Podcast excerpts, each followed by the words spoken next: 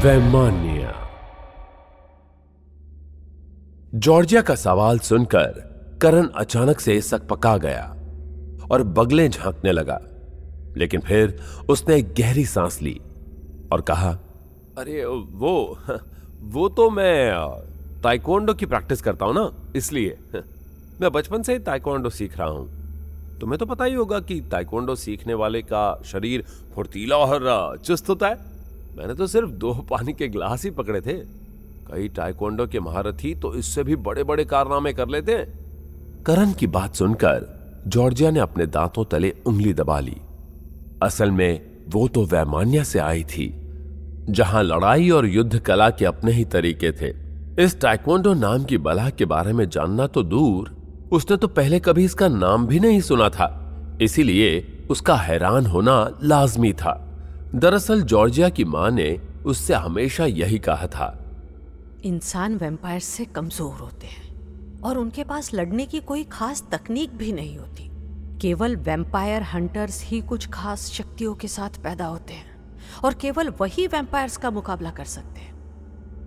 लेकिन आज जॉर्जिया को पता चला था कि इंसानों के पास तो लड़ने की कई तकनीकें मौजूद हैं और टाइकोंडो नाम की ये तकनीक उन्हीं में से एक है। जॉर्जिया अपने ही सवालों में उलझी थी। तभी करण ने पूछा, चलो, अब तुम्हारी बारी। तुम बताओ कि आखिर तुमने वो कारनामा कैसे किया? ये आम लड़कियों के तो बस की बात नहीं हो सकती। करण का सवाल सुनते ही जॉर्जिया के पैरों तले की ज़मीन सरक गई। क्योंकि करण ने जो किया, वो तो उसकी टाइकोंडो प्रैक्टिस का हिस्सा था, जिसे करण बचपन से सीखता आ रहा था। लेकिन जॉर्जिया के साथ ऐसा बिल्कुल नहीं था। उसकी ये फूर्ति, उसकी ये लचक और उसकी ये ताकत जन्मजात थी। वो तो पैदा ही इन शक्तियों के साथ हुई थी। इसीलिए जॉर्जिया को करण के सवाल का कोई जवाब ही नहीं सूझ रहा था। तभी अचानक से जॉर्जिया की नज़र करण के कमरे में टंगी एक लकड़ी की पेंटिंग पर गई। उस पेंटिंग में एक लड़की अजीब से करतब दिखा रही थी, जिससे उस लड़की के शरीर की फूर्ति, लचक और चुस्ती साफ़ नज़र आ रही थी। साथ ही उस पेंटिंग के नीचे लिखा था एरोबिक्स की ताकत। उस पेंटिंग को देखते ही जॉर्जिया के दिमाग में एक तरकीब सूझी और उसने हकलाते हुए कहा मैं मैं वो एरो एरोबिक्स करती हूँ ना इसीलिए ये सारी उछल कूद मैंने वहीं से सीखी है। जॉर्जिया की बात सुनकर करण कुछ देर के लिए सोच में पड़ गया। हालाँकि उसने एरोबिक्स के अंतर्राष्ट्रीय मुकाबलों में इस तरह की कलाबाजियाँ करती हुई लड़कियों को टीवी पर देखा था। लेकिन एक आम लड़की का यूँ इस तरह इतना अच्छा एरोबिक्स करना करण को कुछ हजम नहीं हुआ। फिर जब उसने जॉर्जिया के मासूम चेहरे और शफाक आँखों की तरफ़ देखा तो वो जॉर्जिया पर शक नहीं कर पाया। और इस तरह ये जॉर्जिया और करण दोनों ने अपने अपने राज छुपा लिए। इसके बाद करण और जॉर्जिया ने मिलकर नूडल्स का लुत्फ उठाया। और हँसते हुए इधर उधर की बातें करने लगे। दूसरी तरफ़, हॉस्पिटल में किलविश ने अपने साथ आए, लगभग सारे वैम्पायर सैनिकों को मौत के घाट उतार दिया। वैसे तो यह सब करते हुए किलविश की अंतरात्मा उसे झंझोड़ रही थी। लेकिन किलविश के पास वैमान्या और वहाँ के लोगों की पहचान गुप्त रखने के लिए और कोई दूसरा रास्ता भी नहीं था। वो खून के प्यासे वैम्पायर सैनिक इंसानी खून का स्वाद चकते ही आदमखोर बन चुके थे।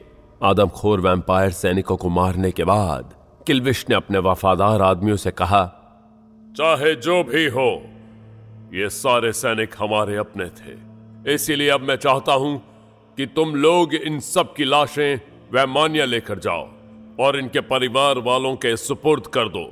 इतना कहने के बाद किलविश वहाँ से जाने लगा, लेकिन तभी वैमान्या से उसके साथ आए एक बुज़ुर्ग वैम्पायर ने गुस्से से कहा यह तुमने ठीक नहीं किया, किलविश। चंद इंसानों की जान बचाने के लिए हमारे अपने सैनिकों को मार दिया। तुमने अपनी ही कौम से गद्दारी की है और तुम्हें इसकी माफ़ी कभी नहीं मिलेगी। ये सुनकर किल्विश चौंक गया, क्योंकि उसने चंद इंसानों को बचाने के लिए अपने वैम्पायर सैनिकों को नहीं मारा था। बल्कि उसने तो अपने लोगों की पहचान छिपाए रखने के लिए यह सब किया था। इसीलिए उसने तुरंत कहा यह तो आप भी जानते हैं कि मैं इन्हें मारना नहीं चाहता था लेकिन मेरे पास इसके अलावा और कोई रास्ता भी तो नहीं था। पर उस बुज़ुर्ग ने किलविश की बात को अनसुना करते हुए कहा रहने दो किलविश। अपनी ये चिकनी चुपड़ी बातें इन जवान वैम्पायर्स के लिए बचा कर रखो। क्योंकि केवल वही तुम्हारी बातों में आ सकते हैं। मैं नहीं। तुमने गुनाह किया है, गुनाह। और इसकी सजा तो मैं तुम्हें दिलवा कर रहूँगा।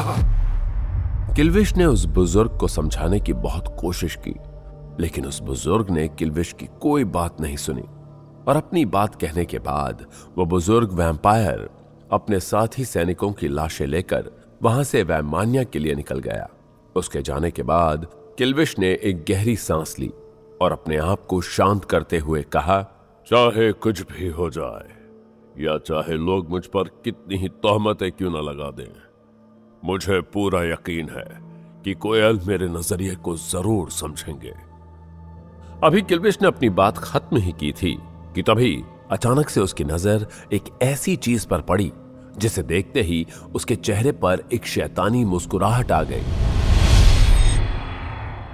और उसने खुश होते हुए कहा, अब तुम दोनों मेरे हाथ से नहीं बच पाओगी, डायना और जॉर्जिया, क्योंकि तुम तक पहुँचने का रास्ता तो तुम मेरे लिए खुद बना कर गई हो। यहाँ किल्विश मन ही मन खुश हो रहा था, और दूसरी तरफ़ वैम्पायरों की दहशत से गौतम शहर में सन्नाटा छा गया था। लोगों ने अपने घर से बाहर निकलना बंद कर दिया था। शहर का ऐसा माहौल देखकर विनय ने सारे वैम्पायर हंटर्स को हॉस्पिटल पहुँचने का आदेश दे दिया। इधर हॉस्पिटल की दस मीटर ऊँची दीवार को फांदने के बाद डायना बेहोश नर्स को लेकर पास ही के एक कब्रिस्तान में पहुँच गई। इंसानों की दुनिया में डायना को सिर्फ़ वो कब्रिस्तान ही अपने लिए सबसे सुरक्षित जगह लगा।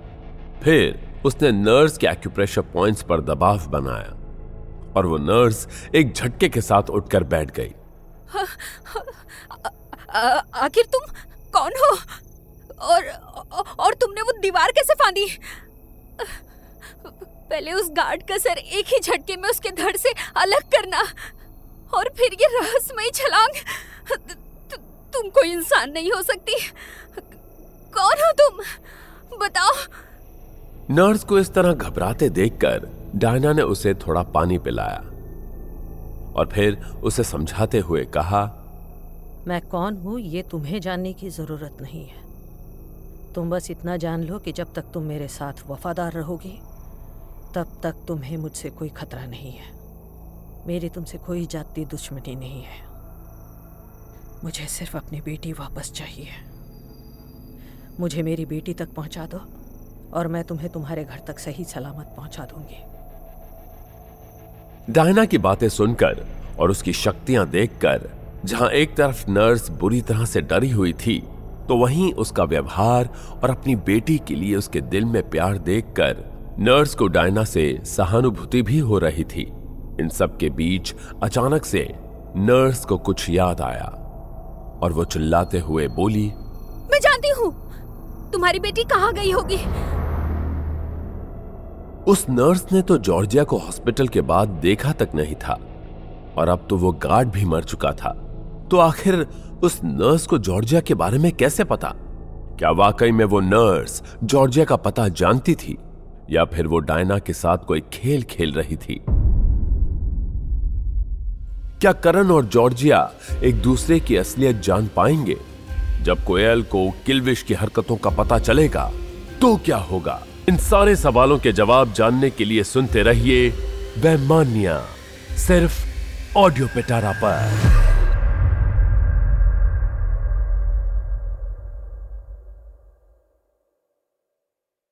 ऐसे ही इंटरेस्टिंग पॉडकास्ट और ऑडियो स्टोरीज के लिए सुनते रहिए ऑडियो पिटारा। ऑडियो पिटारा, सुनना ज़रूरी है।